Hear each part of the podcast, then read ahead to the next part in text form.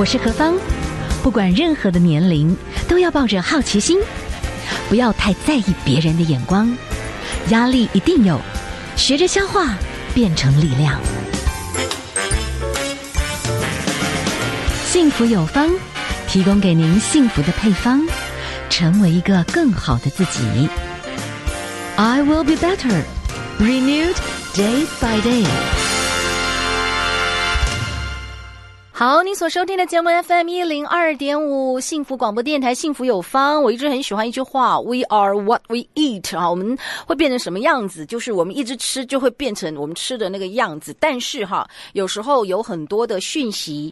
它有道理，但是又好像某一些角度也有点偏颇，所以今天有一个蛮妙的一个主题，这个主题就是好坏食物大翻转哈，就是有些食物它看起来好像是好的，但是如果有一些什么状况，它可能也不见得是好，但有一些我们以为不太好的，说不定也没那么差。好，我们就请我们的这个记者来跟我们讨论一下好了。我们现在连线访问的呢是康健杂志的叶宜德记者，Hello，您好。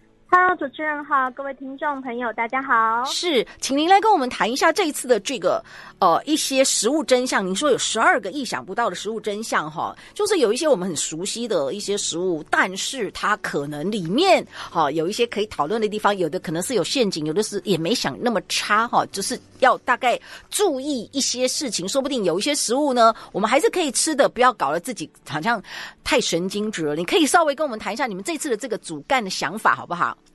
好，主要就是因为现代人其实越来越重视健康养生，所以可能在挑选食物上面，其实都有自己的一套标准，是可能会用哪些是好食物，哪些是比较邪恶的食物来做判断这样子。但是呢，就是其实食物的标签一直被不断的翻转，然后像之前可能大家都会觉得，哎，吃鸡蛋或是喝咖啡可能对身体不好，但是其实现在都被推翻了这样的说法，所以呢。很多你觉得不好的食物，其实哎没有这么坏，反而如果你就是吃对选对的话，反而是就是好，它其实是好食物。嗯。那有些大家觉得哎养生健康的食物，其实啊就是根本就是健康陷阱，可能会让你呃越吃越不健康。哇哦，好，那这次呢，你们找出了几个。我们好像很熟悉的食物，我们先来谈一下好了哦。其中呢，对马铃薯，其实马铃薯它还是有一些不错的养分啊，只是说我们现在因为炸薯条，你知道，因为它是油炸的关系，它就很衰。但是现在听说冬粉也有些人是用马铃薯做哦啊，这个到底当冬粉到底能多吃还是不能多吃？这开始有点 confuse。好，在马铃薯你们的研究有没有一些新的 idea 可以跟我们来分享一下？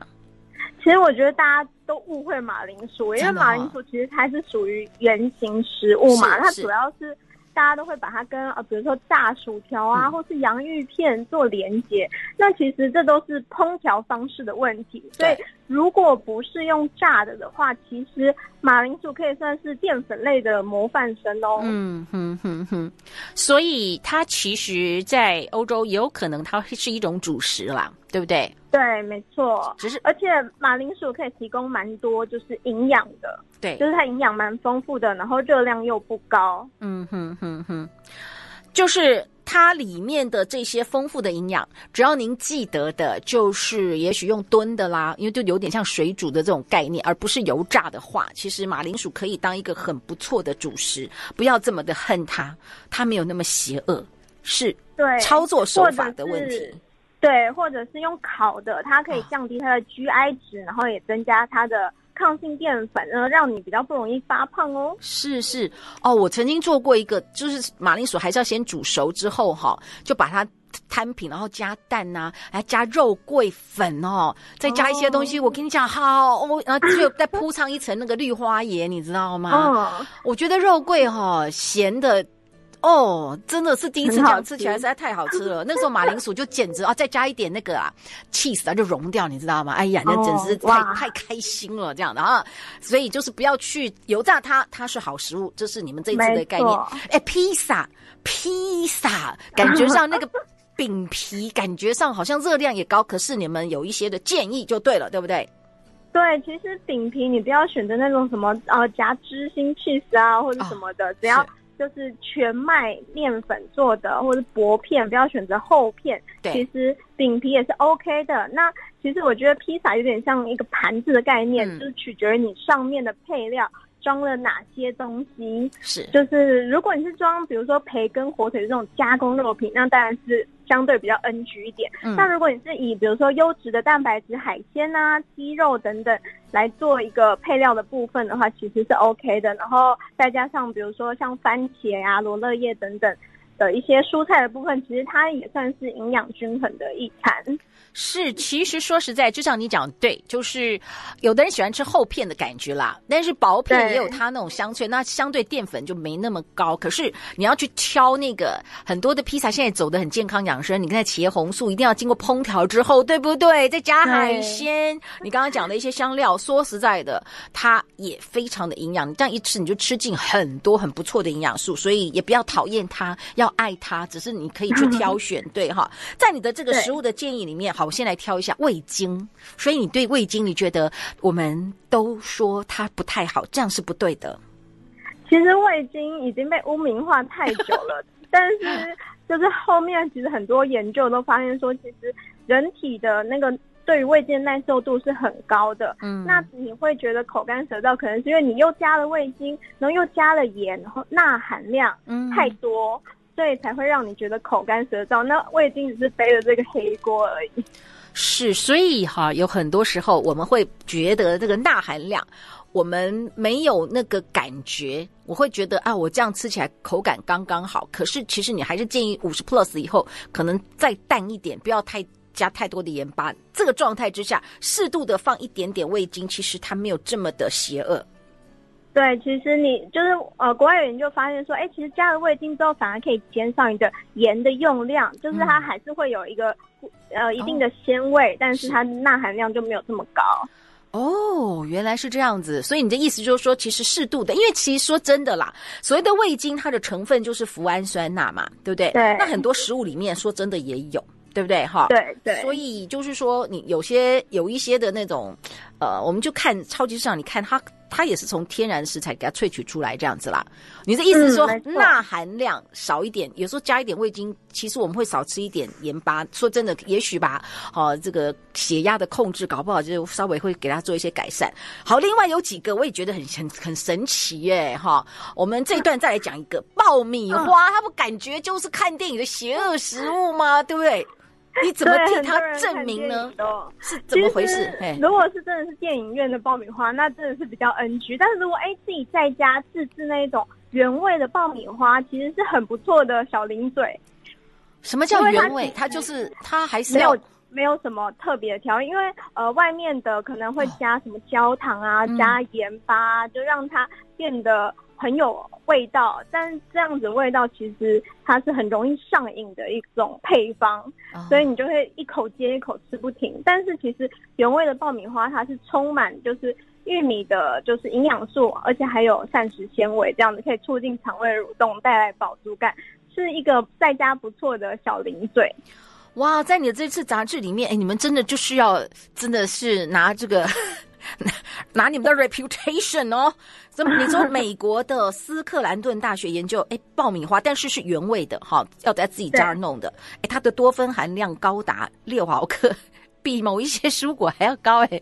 你的意思是说，有时候我们可以在家里自己弄原味的，不要加一些那种人工的奶油就对了。对，没错，就是如果可以的话，可以用橄榄油取代奶油或沙拉油去制。制作，然后一点点调味，顶多一点点调味就好，让它有一点点味道。其实就就很好吃了，所以我们不要再说爆米花不对，是它旁边的加量，它可能加太多的这种所谓的人工的反式脂肪，那种假香香就会让你血管堵住。我们就加好的橄榄油也可以，对不对？哈，好啊，我们今天好，我们呢连线访问的是康健杂志，我们现在访问的是叶一德记者。等一下再跟我们谈一谈，有一些我们觉得，哎，这个食物，嗯，怎么感觉呢？听起来哈，应该我们刚。刚刚讲的是，我们觉得它好像呢，嗯，好像应该是不太健康，但是其实可能是某一些烹调方式错误。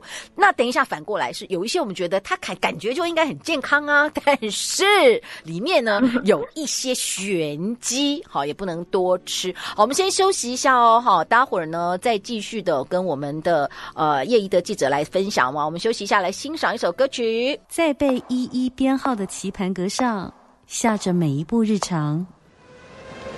一阵扬起的乐音，吹弯了格线，流淌进时光缝隙里，连同温暖的字句，点缀着日复一日。打开 FM 一零二点五幸福广播电台，在每一天的平凡中，听见改变。Transformation 转变你的眼光，Transformation，转变你的态度，Transformation，转变你的电台，FM 一零二点五，TR Radio 幸福电台。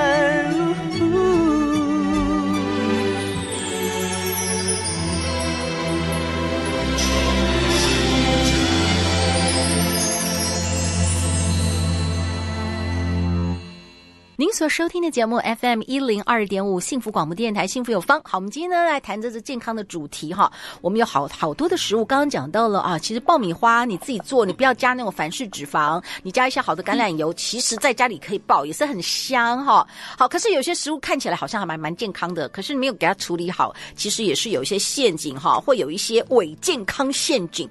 好，我们接下来呢来请教的哈，就是我们这次的康健杂志哈二百八十九期，我们现在连。现访问的是叶宜德，好，宜德记者来跟我们聊一聊哦。接下来我们谈到的这些食物都还给他不错哈，其中一个像这个我们讲到的燕麦奶，不听起来不错吗？然后我们听到全麦面包好像也不错啊，可是要小心，好，这当中还是有猫腻。你可以来跟我们谈一谈你们的观察是什么？对，其实大家都会觉得，哎，乍听之下这些都是不错的，确实是这样子，没错。嗯，像是以燕麦奶来说，大家都可能会被它的名字误导，觉得它是哎燕麦加牛奶。但是啊，其实燕麦奶它没有不好，但是它的呃成分是燕麦和水混合而成的，等于说它其实是满满的都是淀粉类，它其实不含奶的成分。所以我们外面吃的这个燕麦奶。在你们德州研究里面，可能淀粉很多，然后再加一些增稠剂，但是真的奶奶没奶奶奶奶没有啦，根本没有奶。好，所以就热量还蛮高的，就对了。就是如果比如说很多人在早餐的时候吃，他可能吃个三明治配燕麦奶，哇，那这样子整个淀粉量就会大超标，这样子，然后可能对于血糖控制也会比较呃。呃，有有点问题，这样说不定搞不好早上呢，觉得我有认真吃早餐，但是怎么到办公室的时候就已经头昏昏、脑顿顿，就是蛋白质也没有补充，这样不对哦。那您刚刚讲到的，其中还有一些我们刚刚讲的一些食物，像坚果饮，就觉得热量也是太高，就对了。坚果饮的话，其实还是比较建议直接吃坚果比较好，因为它要把它。做成坚果饮的话，其实它可能会为了要好喝啊，加一些增稠剂，然后加一些调味，嗯、让它变得浓醇好喝。但是相对的，坚果的那种呃好的脂肪的比例就会变少，然后反而淀粉的比例会增加，那它就可能会变成淀粉呃淀粉饮，而不是坚果饮了。哇，所以说实在的哦，在这个政府建议里面，每天吃的那个。所谓的真正的坚果，大概就一小茶匙而已，没有那么多哈。你要喝这样一大罐的坚果，你你就喝到很多那种奇奇怪怪的添加物了。好，另外一个绿拿铁，我们不是也是哇，这几年红到炸，对不对？你觉得它的矛盾点在哪里？其实绿拿铁真的是算是蛮健康的饮品，但是大家要小心，就是很多人为了要压那个菜味，因为里面加了大量的蔬菜嘛，嗯、对，然后就会用水果。去下去压，然后变成说水果的比例太高，然后蔬菜比例比较少，就会变成说不小心会摄取到太多的果糖的部分，那可能高血脂啊、高血糖甚至是肥胖，就就会早上升了，所以要特别小心这个比例的问题，要注意。朋友啊，这个绿绿拿铁比例在你们的杂志建议，蔬菜含量是六十到八十 percent，水果只能百分之二十，就少少一点点哦，哈，不要太多。哎，那全麦面包它的矛盾点在哪里？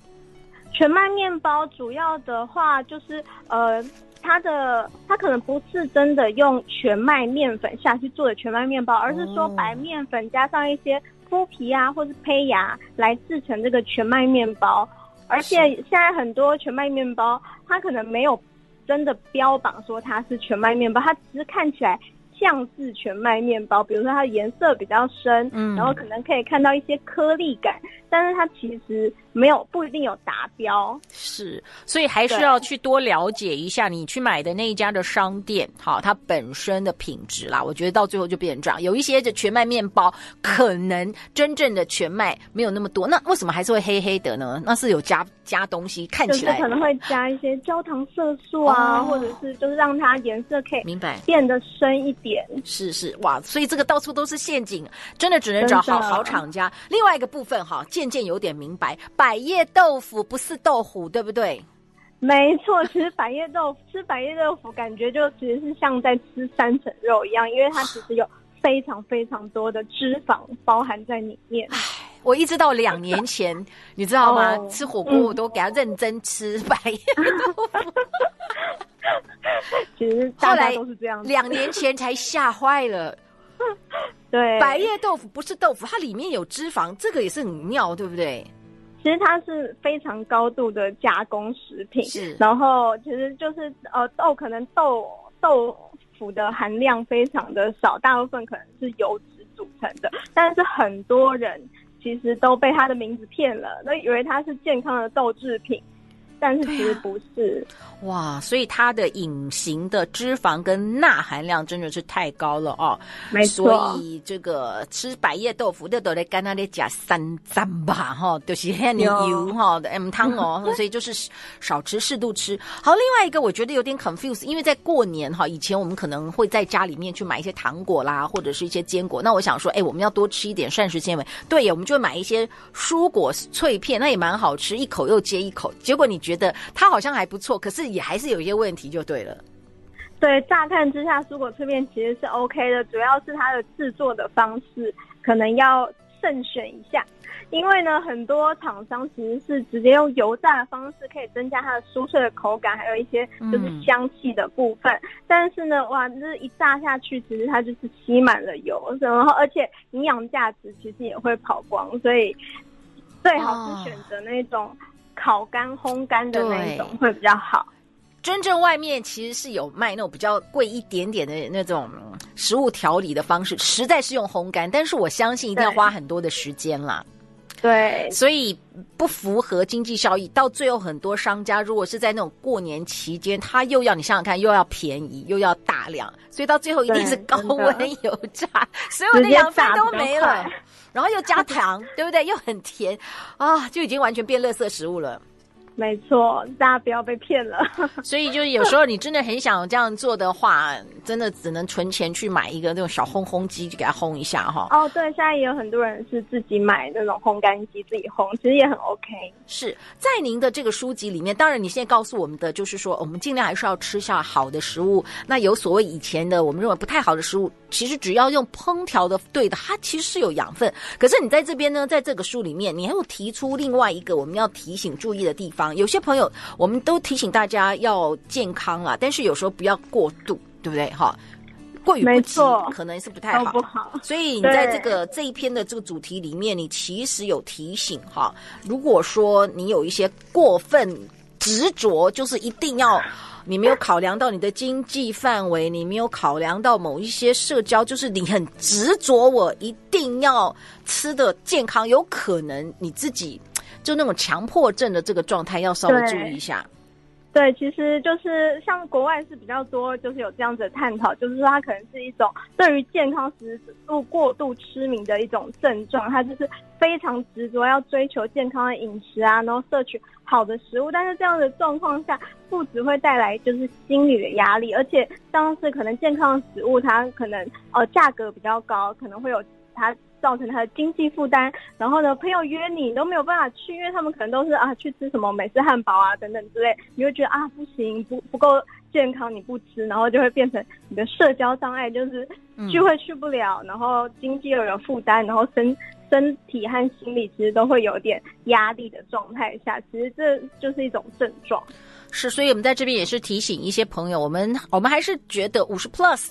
就是开始，因为我们之前哈这个年少轻狂，该吃的该玩的也有，到一个阶段，我们确实就是要注意一些哈，就是这样吃好的品质。可是不要执着啦，通常太执着的朋友的话哈，你可能在你的这个书籍里面，而且国外有一些研究，可能他们本身有些人格特质，对不对？对对，就是可能有一些强迫的症状啊，嗯、或者是他会有忧郁，甚至是有厌食症、节食的这种很呃。比较极端的状况出现，是是，或者是对自己的身材不够满意，哈，这些其实都是自我形象，有可能回到一个基础。虽然有些人是你非常 care 饮食，这是好的，这是好的，但是如果 too much，就是你没有这样做，你就会很焦虑；你没有这样做，你就是不要跟这个人做朋友。